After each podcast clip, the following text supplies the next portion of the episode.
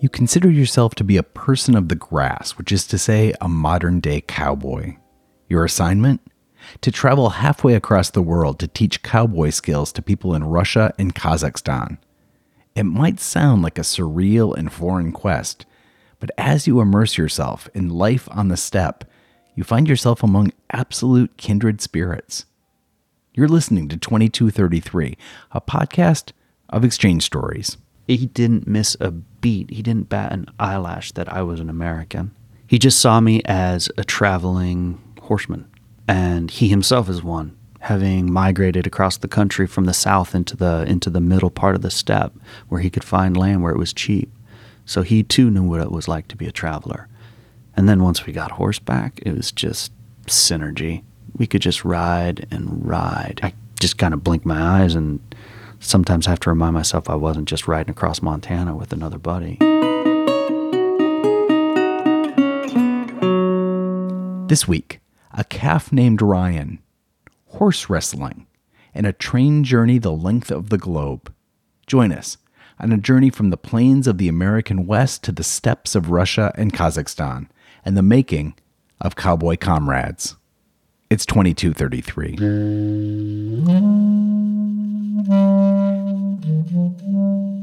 We report what happens in the United States, warts and all. These exchanges shaped who I am. When you get to know these people, they're not quite like you. You read about them. They are people very much like ourselves. And oh, that's what we call cultural exchange. Ooh, yes. My name is Ryan Bell. I'm from Washington State. I was a Fulbright National Geographic Storytelling Fellow in two thousand fifteen and two thousand sixteen. That grant took me to Russia and Kazakhstan for a reporting project uh, that I've really been working on since two thousand ten.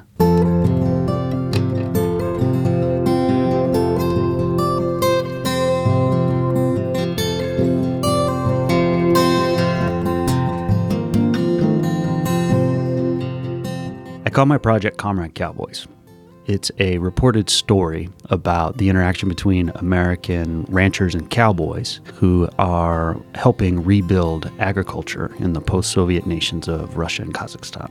I began in twenty ten as a cowboy journalist traveling with one of the first herds of cattle that were taken from the United States to a defunct collective farm in Russia. I was part of a team of Well, all told, about ten cowboys who went over and back periodically for the period of a year. Our job was to see the cattle transplanted onto the Russian steppes, to help build the ranch, fencing and all, and to train a group of local villagers in the cowboy trade.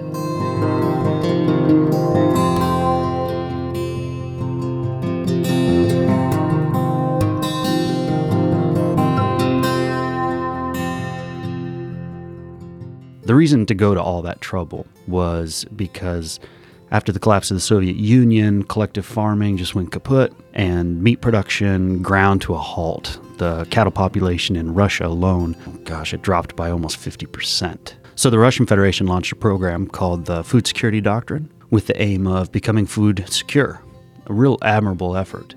And this came during a period of time that was interesting between the U S and Russia. It was the reset. Vibes were good. The idea of plane loads of cattle and ship loads of cattle and cowboys showing up felt really warm. It was neat.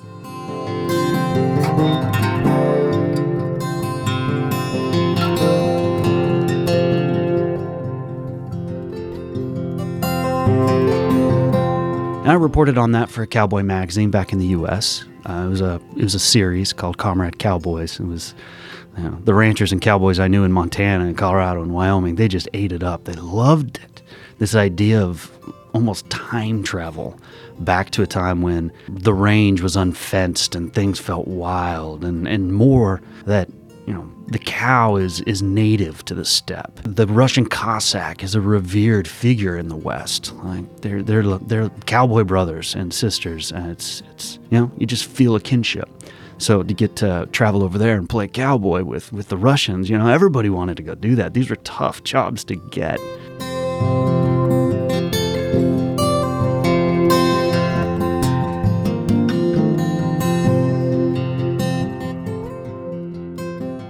as a year or two went by after I'd come home, I kept thinking about that ranch and the baby cattle that we helped calve that winter and spring, wondering how they were doing. How were the, the villagers that we taught how to cowboy? How were they holding up? It's not an easy job. And for context, I'm I'm a born-again cowboy. My grandpas were cowboys, but I was raised by baby boomers in the city. So when I had my chance after after graduating from college with a history degree, I ended up working as a cowboy in Argentina. That was my first taste of the saddle. And it was the first time I realized that there's cowboys all over the world. They go by different names, but there's a kinship of the people of the grass. That experience proved to be great training for traveling to a place like Russia, where we did face serious hardships and significant cultural clashes. Still, what happened to the cattle? How did that ranch do?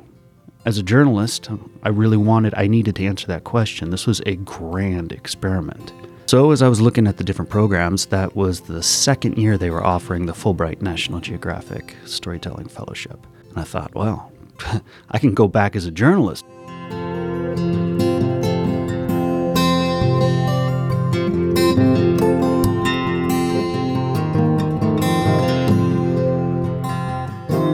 Through this fellowship, the National Geographic editors instantaneously recognized this for this stunning moment in history that it was, and fully embraced my reporting. So I got the fellowship, one of five people out of several hundred candidates. I, when I told my wife I got it, she goes, "Now, why didn't you apply to go somewhere warm?"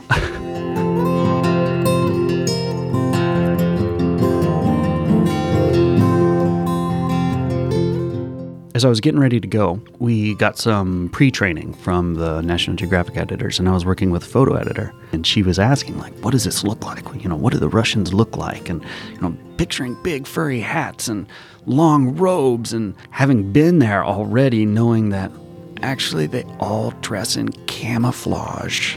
They all dress in camouflage and black combat boots. That's a question I never asked. Why are you guys all dressed in camel? Like, do you just miss your military days? And there's a little bit of that, but there was more. Military clothing, it's a cheap way to clothe yourself. And these are individuals for whom they haven't had paying jobs for who knows how long. I spoke to one man, who, an, an older man, who hasn't had a paying job since the collective farm shut down in nineteen eighty-one.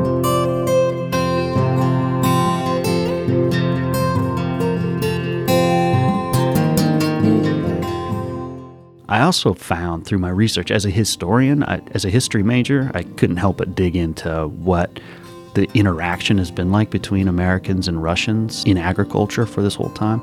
And I found some stunning, stunning connections where there's been a transfer of customs between Russians and Americans going back one hundred fifty years. Even some recent examples in the height of the Cold War. The one that makes me laugh is rhinestones, rhinestone fashion. It was designed by a Russian emigre who came to the United States, and he was hired to make costumes that would be able to show off movement in black and white television. John Wayne, his favorite composer, was a Russian immigrant.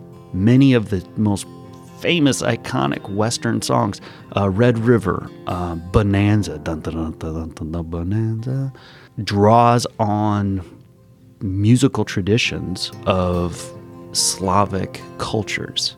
We think of that as cowboy, cowboy as it, as it gets. So as I got to know some of these Russians and they would talk to me about my clothing, I would bring that up. Like, this, this all kind of comes from here, which they loved.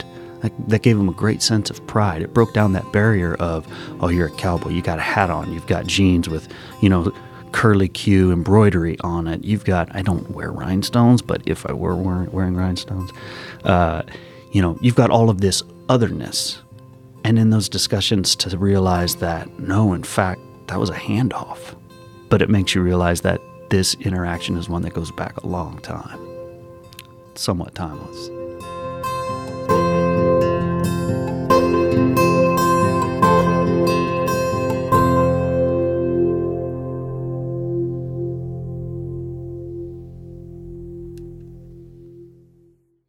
So there I was, flying back to Russia five years later. I had a quest. I wanted to find the first baby calf that was born that winter in twenty ten. The veterinarian had nicknamed it Ryan.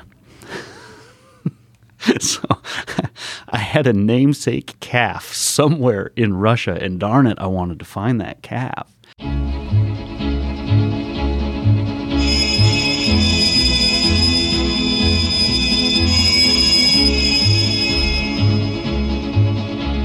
An old cowpoke went riding out one dark and windy day. Upon a ridge he rested as he went along his way. When all at once a mighty herd of red-eyed cows he saw, a-plowing through the ragged skies and up a cloudy draw. Yippee-yi-yi.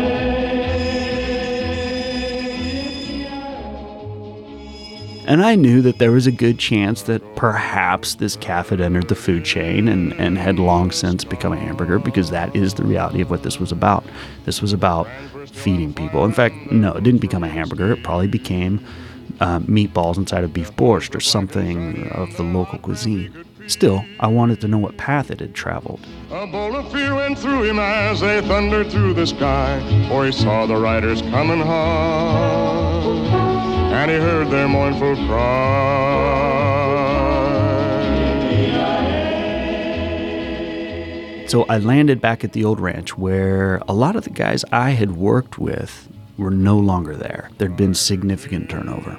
The work is hard, and it's not uncommon on American ranches to see turnover, so that alone didn't surprise me. What was a little surprising was that because of that turnover, the new generation of workers on that farm, on that ranch, didn't practice the cowboy trades, the riding horses to gather the cattle, the things that we had taught that first class of Russian cowboy. And instead, they had resorted to simple methods of doing their job. They were using tractors to round up the cattle, driving these big, huge tractors all over muddy pastures with grain inside the tractor because the cattle would follow it. And that's, you know, we spent a day rounding up two hundred fifty head. Two cowboys could do that with two horses and you'd be done. I felt let down. And that that was hard to realize.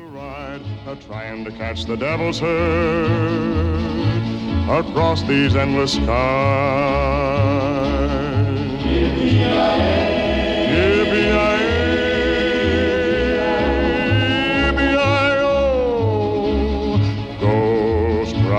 In the sky.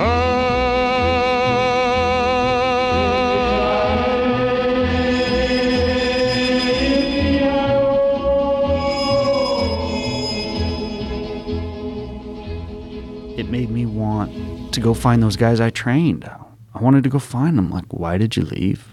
What what led you to leave? And is there any hope that you'll come back?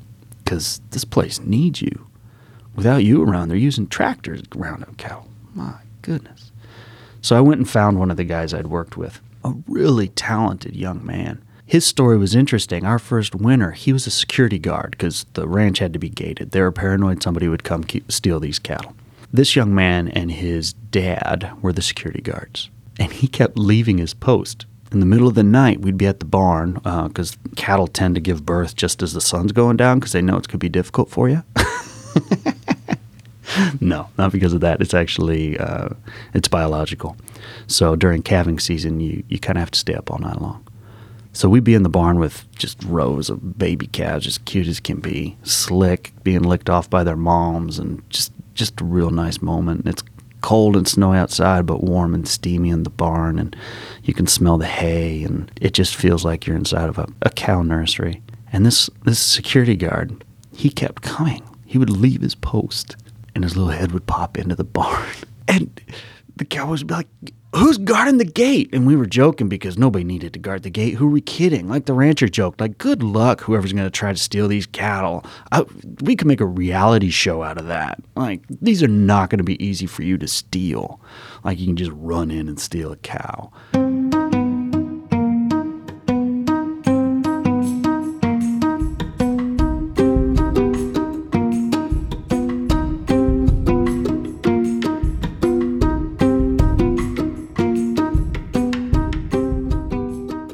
he'd leave his post and he'd come hang out with us. And the, the Russian farm manager, he considered this guy just a terrible problem. And we're like, this guy wants to be around these cattle.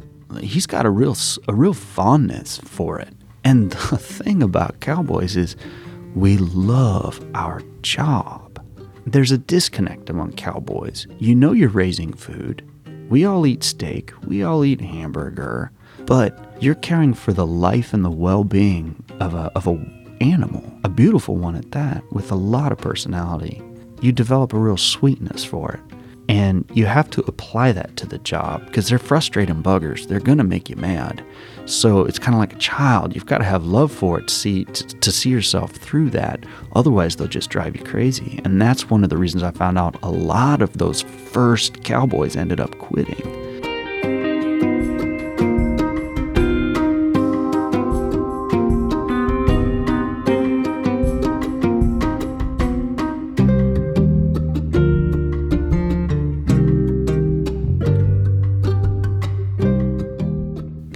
Victor was the first time we saw a guy whose heart quickened when he was around the cattle. He wanted nothing more to do that. So we lobbied, us cowboys lobbied the farm manager to assign him as a cowboy, as a cowboy in training, and we did. And he proved pretty darn talented at the job. We had to teach him how to ride a horse. Uh, we had to teach him how to use a gate. The idea of a gate in a country where there's no fences. In the West, you you grow up around them. You grow up understanding the customs around a fence. There's cardinal rules. When you come to a gate, you leave it however you found it because somebody has it set a specific way. If it's open, it's because maybe there's cattle you don't see way far off that they want to slowly but surely trickle their way through that gate into a new pasture on their own without you needing to do a thing. Maybe that's why the gate's open. Or if it's closed, it's closed for a darn good reason. If you don't know those things, how do you know what to do with the gate? And a lot of these workers would would just shoot themselves in the foot with leaving gates open when they shouldn't. We'd be moving cattle from out of the barn and we'd go into this pasture and I'd think, oh, they finally did it right. They were herding the cattle from behind because their first instinct was hysterical. They'd jump in front of the cow, in front of the face. I'm like, no, no, no. My first Russian word I learned was ticha, quiet, ticha, ticha. Which we later found out some guys thought we were basically telling them to shut up. Like, we don't want you to talk. Bad moment of translation. No, quiet yourself.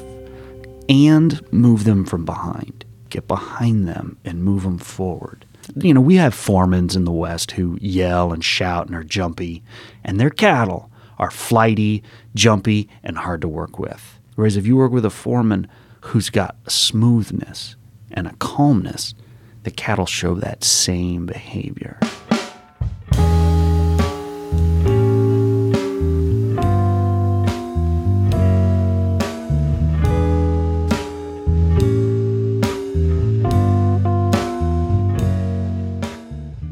So you know, we're teaching them to get behind the cattle, be quiet, ticha, ticha. They finally get the idea, and we'd move them into a pasture, and then we'd watch as the cows go through the pasture to the other side and right out a gate somebody had left open into a part of the ranch that wasn't fenced from there to the Ukraine.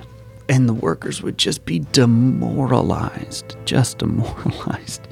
And we'd have to go get them again, spend the rest of the day, you know, fixing that mistake.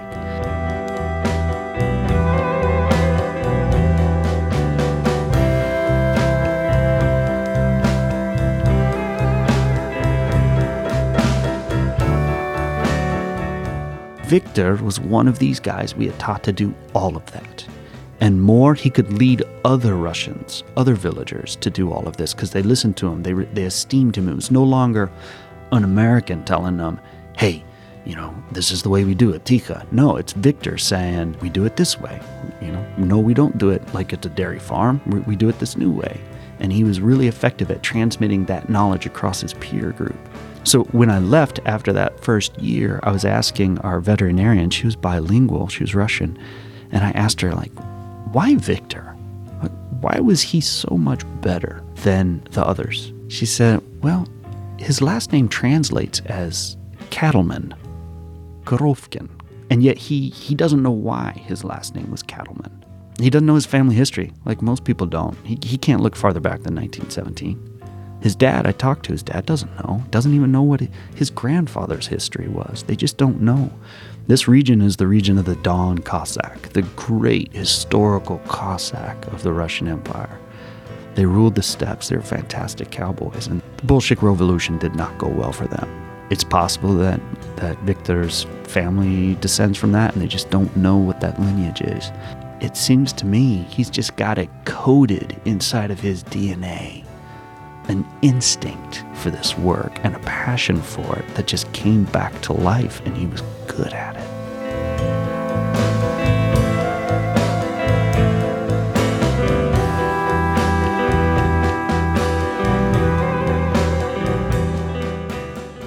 And in going to find Victor, I was hoping to bring the Russian cowboy back to the Russian ranch. So I found him, and he was living with his his family, and his he had a new wife, and they had a baby child, and I think they might have had two, and life had just gotten really busy for him. And it was easier for him to just work in the village. Those are the same forces we deal with in the West. This is universal.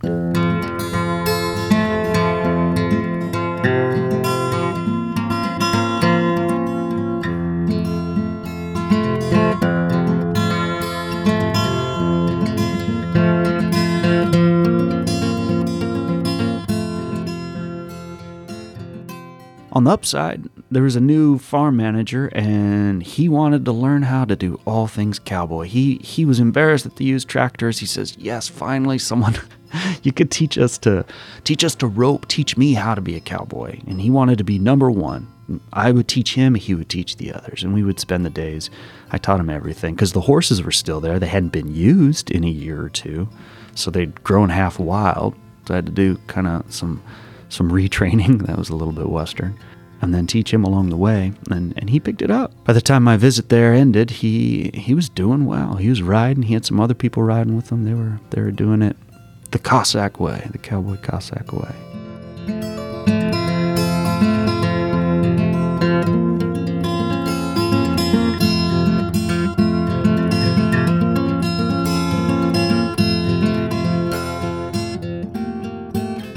Ryan the calf wasn't there. Ryan the calf got sold. That was kind of the plan. This this ranch, the plan wasn't to raise all these cows to slaughter for meat, because that would be kind of pointless. Spend all this money bringing all these cattle over to Russia and then just slaughter them right away. These were breeding animals. So Ryan was sold as a breeding bull in a group of cattle that, as far as I can tell, were shipped to a buyer in Kazakhstan. The same situation in Russia occurred in Kazakhstan with the collapse of the Soviet Union. Farms shut down, cattle herds, sheep herds, all meat-producing animals, uh, all their populations kind of diminished. So they were also importing livestock.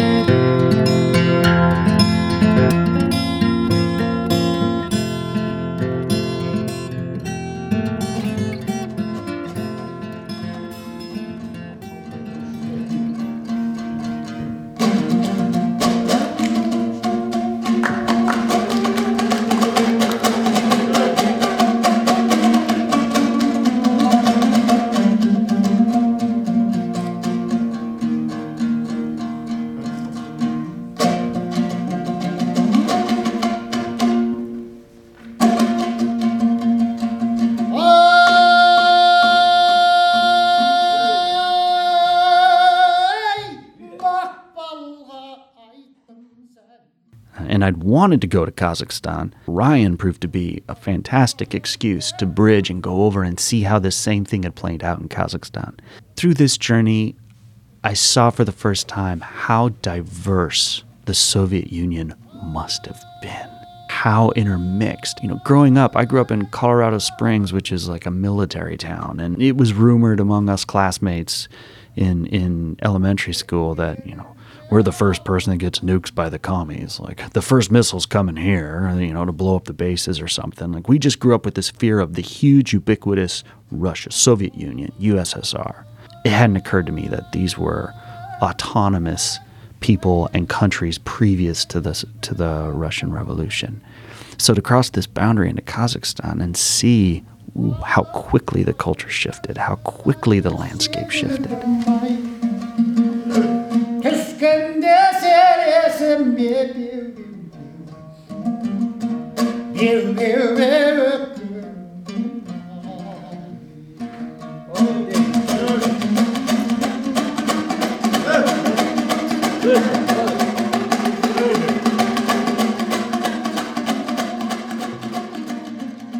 I also knew that, thanks to some recent archaeology discoveries in Kazakhstan, some of the original domesticated horses were in Kazakhstan. Pastoral traditions go way, way back in Kazakhstan.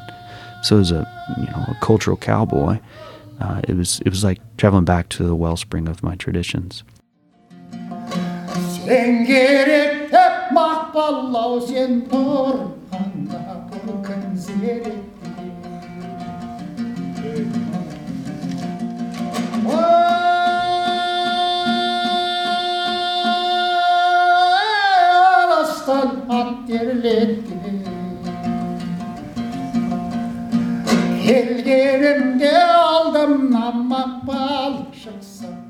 I wasn't able to locate exactly where Ryan was sold to, but I could guess.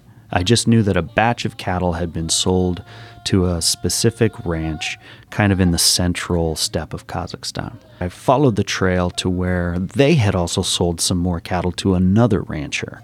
So kind of lily-padding between startup ranch to startup ranch, I landed at this one uh, ranch called King's Gate Ranch. It was a ranch that was started uh, under the Soviet Union. It was a big old sheep farm. And it was now being run by uh, a young man, a young rancher named Daulet Zhaitapov. Daulet was a young man who was just cowboy crazy. He had a smartphone. He'd flip through, he'd see pictures. He he knew all about this. He traveled to the U S, had visited ranches. He had a passion to build this ranch from the viewpoint of, of being a young ranching owner, something that could last for a really long time.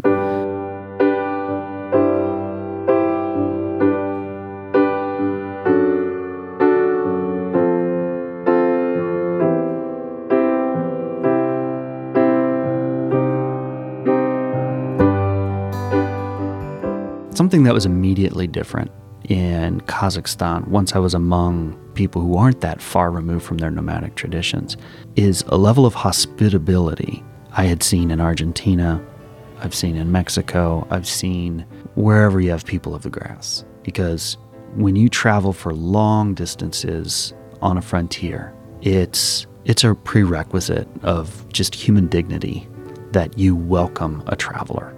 There's even rules in Kazakhstan, cultural rules, that you have to give food and shelter to even your enemy if they come to your door. They would willingly seek refuge in somebody of a different tribe if they needed to, because you can't be caught out on the steppe, you'll die. And so it was a human dignity they afforded to even somebody they would war with. I think that's at the root of why Daulet was so welcoming to me.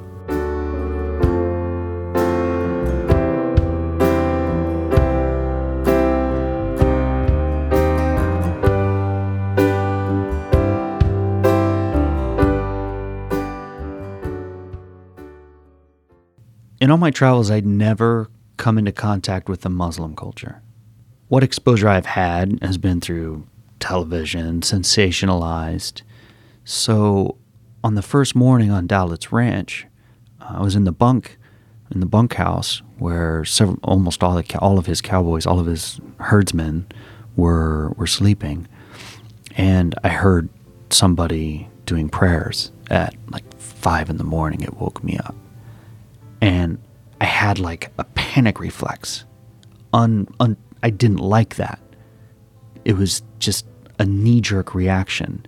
And it made me realize how conditioned I have been to this idea that that should be alarming, which is ridiculous. I grew up in a church. Uh, I have many pastors and ministers in my family. I, I sang in church choir. I've been raised in such a way that faith is never something to be taken as alarming. So that that was my response to this man praying, was a sign that I had a blind spot. Also, I'm on a ranch in the absolute middle of nowhere. When you're that far out there, you have to learn to get along with anybody that you are around. So I got to know this man, and he was an Uzbek worker who had come to Kazakhstan. And, and in Kazakhstan, they're, they're Muslim. They're a little bit more lifestyle Muslim than full-on practicing. And it was really only this one Uzbek individual who would pray, and he was super faithful about it. And he was so kind and gentle. And so I asked Daulet, who was kind of my interpreter of all things Kazakh, and he considered himself culturally Muslim. I, I asked him, you know, some... some of my biggest fears.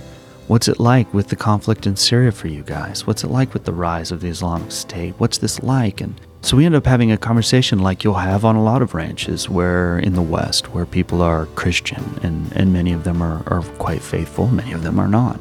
I worked on a ranch where all the cowboys were Mormon, and we would spend Sundays um, after they'd come home from their church, and we would spend, you know, we'd have barbecues together, and discussions of faith were never far behind. So here we were having one of those discussions of faith, and, and I asked him, you know, what? How do you remedy these these differing things? And he told me something I had never known. He told me that to a Muslim, they consider Jesus, Jesus Christ, a prophet. I didn't know that. I didn't know that he was recognized as a prophet. That created a feeling of a bridge. If you can identify a spiritual individual who's important to me as a prophet of your own, there's no reason I can't see your prophets as prophets of my own. It destigmatized it, and it felt freeing.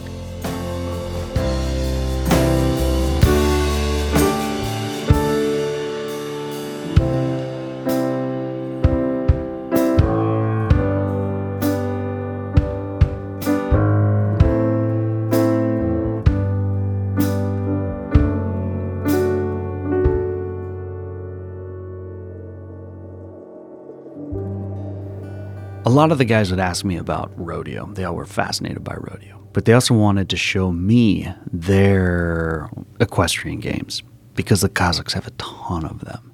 And they're pretty good horsemen. They're, you know, they're born on these horses. And they've handed down some games, some sports that are just fascinating. So they wanted to teach me one of these games. I was quite interested in this game called Kokpar, which I can only describe as, it's like rugby, but with a, the body of a dead goat. It's incredibly brutal. They served a purpose back in who knows when as a way to train warriors. But this one man in the South wanted to make this sport accessible to visitors from out of the country. It's like, I think people might enjoy this, watching this game. And I'm like, good luck with that. But to that end, he had helped devise a new league with players, with teams, with uniforms. And instead of a carcass of a dead goat, they were they had created a bag, um, like a leather bag filled with sand. And where you would have arms and legs of a goat, they had these knotted ropes. The appearance is a whole lot nicer watching this game. And he wanted me to play. Like, come on, let's let's let's play. We'll put on a match. Well, this is still, no matter what, even though it's just this big, heavy seventy-pound leather bag, uh, you're still, it's full-on. I grew up playing ice hockey, and this is like checking, hitting, just but on horseback. Like, you are in a fight for your life, and it is not easy. And the gameplay, there's set moves, and it reminds you, throw picks like you do in basketball. And so even though I could ride just fine, I was I was I was useless out there on this field. And so they stopped the game kind of partway through it, and it was it was fun. It was a good taste, and, and we would play again uh, several days later, but they're like, let's do something maybe maybe you can do. We'd like to have you play horse wrestling. And what this is is two horsemen holding each other, basically try to rip the other person off of the, their horse. That's the entire game. And they handicap it. Like, they put you with somebody of your own ability. And so they looked at me, and then they looked at this sixty-year-old guy with gold teeth, and they're like, I think you're probably his level. So I'm squaring off against Grandpa. And we lock arms, and the horses get it, because you're sitting here trying to yank the person off of the horse, and at the same time, you're having to control your own horse. And he's got techniques for, like, doubling his horseback, so that next thing I know, he's got my arm wrapped around behind me, and he's yanking me out of the saddle, and my feet are getting caught in the stirrups, and I'm about to go, and they keep telling me, fight back, fight back. I'm like, this feels like it's over, like, someone hand me a white towel. I got to throw it in. And the old man with gold teeth mercilessly just lets me gently fall to the ground. It, and everybody clapped. They applauded. They were very kind to, to not utterly humiliate me.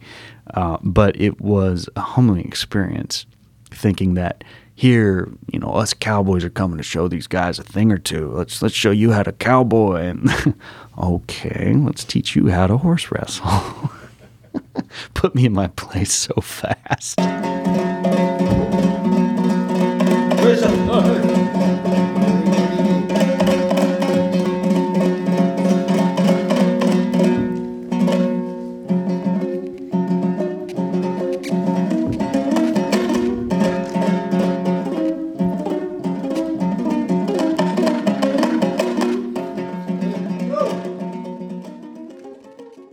The first, they all ask you, do you play the guitar? They've they've got it in their mind what a cowboy looks like. It's the singing cowboy, and that's that's a Hollywood portrayal. There, and not that cowboys don't play the guitar, but we don't lope along, you know, don't just ride our pony across the, the desert where no grass grows. Why is a cowboy out in the desert? That makes no sense. But he's singing a song and he's not sweating. It just don't get me started on Hollywood cowboy. But that's their impression, and I do. I play the guitar and I sing because we do. We, there's something about the cowboy life that lends itself to a cadence.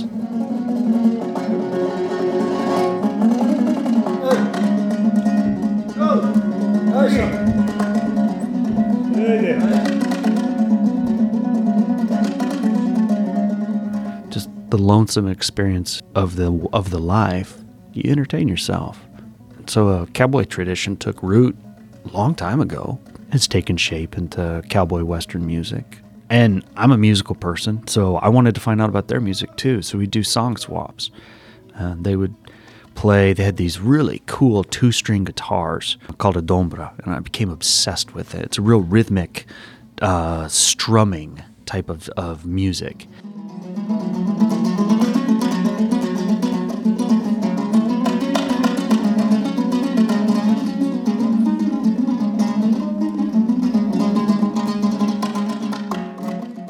And there's all these set tunes, and it's all based on rhythm. Um, they will sing with some of the tunes, but the story I was told is that the dombra, the music form, was born one time when a performer was playing a musical representation of a deer hunt, of, of the act of hunting a deer.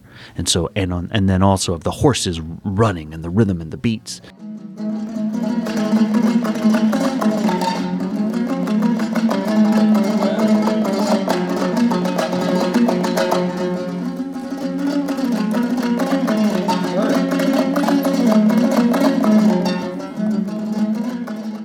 And it struck me just so similar to the to the fingerstyle guitar I had learned in Argentina, where they have a little bit of a of a well, a lot of a Spanish influence.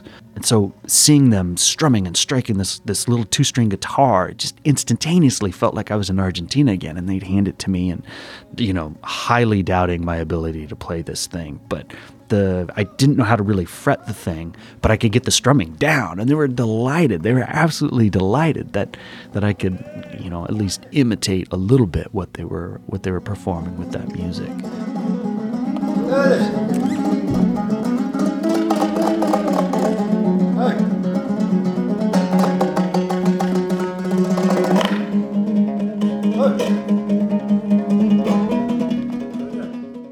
So when I was getting ready to leave Kazakhstan at the end of my, my grant, I was with Daulet's family, and they're a gift-giving culture. You can't out-gift a Kazakh. Like, they are going to out-gift you. So I'm a traveler. I didn't have a whole lot with me, but I wanted to leave something meaningful, especially for Daulet, though I had also become close with the, the rest of his family. And I've been carrying along with me a cowboy hat, a black felt cowboy hat that I've worn on reporting trips to Mongolia, to Argentina. This cowboy hat's been with me for a long, long time. So I thought, I think I can give up this hat. I'll give this hat to Daulet. So I gave it, and it was a pretty powerful moment. And, you know, big hugs and the whole bit. But he said, "How old are you, Ryan?" And I told him my age at the time, and he said, "Okay, well, that doesn't matter." He said, "We have a custom that at certain ages, at certain birthdays, you're to shed your most meaningful belongings, to hand them, to give them to people who are important to you, um, as a sign, as a signifier of entering a new phase of your life so that you can acquire new things that are important to you." So he said, "You didn't even realize it. You're being as Kazakh as can be right now." And I appreciated that.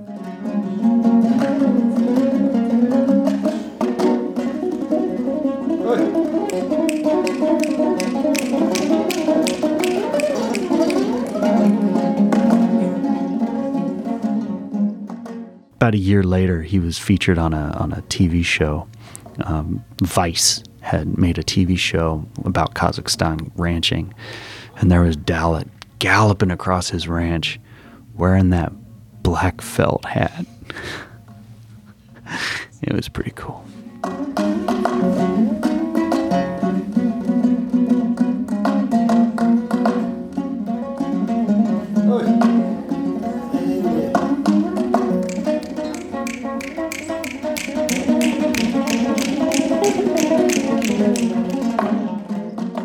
When I went on this trip, my wife and my daughter stayed in Washington State, and my wife just was terrified that I would die in a plane crash. So I made a promise to her that in all my travels, I would never take an airplane. I stayed true to that, and at the end of the trip, I added up all the mileage that I traveled by train, and it equaled twenty-five thousand miles, which is the exact circumference of the Earth.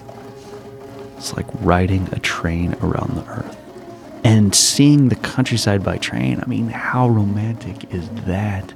The train holds a fascinating spot in, in pretty much any culture because it just revolutionized their way of life. And I'm a big, big Russian literature fan, and so it brings to mind Anna Karenina and Just just these journeys people would make by train and by rail, and you see a side of Russia, holy cow, that is just so authentic.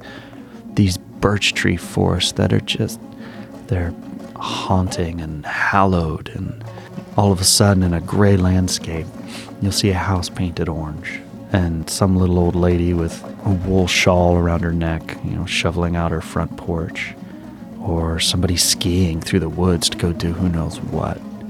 Uh, and those were in the wintertime. And then in the summertime, you'd see people emerging from their banyas, their their sauna houses. And then you'd come to these these cities that appear out of nowhere in clear-cut forests that have, you know, run-down power plants around them. And it's, it's exactly what you would think a post-Soviet industrial city would look like. And then you cruise through an, an, a city that's been around for eight hundred years and see these these gorgeous churches and these walls, and seeing that country by rail felt like a good stand-in for what it would be like to see it by horse. And then with the rhythm, the tick-a-donk, tick-a-donk, tick-a-donk, tick-a-donk of a rail car passing over the tracks just lulled me to sleep.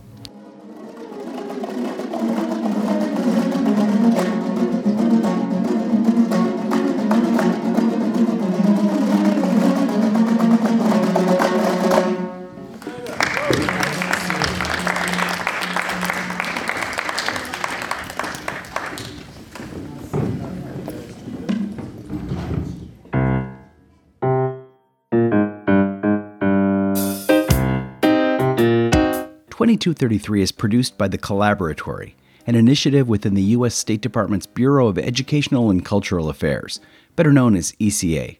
My name's Christopher Wurst. I'm the director of the Collaboratory. twenty-two thirty-three is named for Title twenty-two, Chapter thirty-three of the U S Code, the statute that created E C A.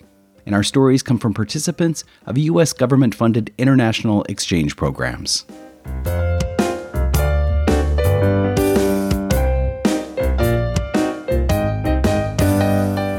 This week, Ryan T. Bell shared stories from his time as a Fulbright National Geographic Fellow, teaching cowboy skills to eager people of the grass in Russia and Kazakhstan. Ryan's amazing work can be seen at ryant bell dot com. For more about the Fulbright and other E C A exchange programs, check out e c a dot state dot gov. We encourage you to subscribe to twenty-two thirty-three. You can do so wherever you find your podcasts. And hey, while you're there, why not leave us a nice review, huh? And we'd love to hear from you. You can write to us at e c a collaboratory at state dot gov. That's E C A C O L L A B O R A T O R Y at state dot gov. Did you know that photos of each week's interviewee and complete episode transcripts can be found on our webpage at e c a dot state dot gov slash twenty-two thirty-three. Huge, very special thanks this week to Ryan for his passion and stories. My colleague Ana Maria Sinatine and I did the interview. I edited it. Featured music was No No No No's and Lullaby for Democracy by Doctor Turtle, Riders in the Sky, The Cowboy Legend by Vaughn Monroe and his orchestra, File Sharer's Lament by Blanket Music, The Dreamer's Instrumental by Josh Woodward, and huge special thanks to Ryan for two actual field recordings of his Kazakh cowboy comrades playing the dombra. Music at the top of each episode is Sebastian by How the Night Came, and the end credit music is Two Pianos by Tagir Lius. Until next time.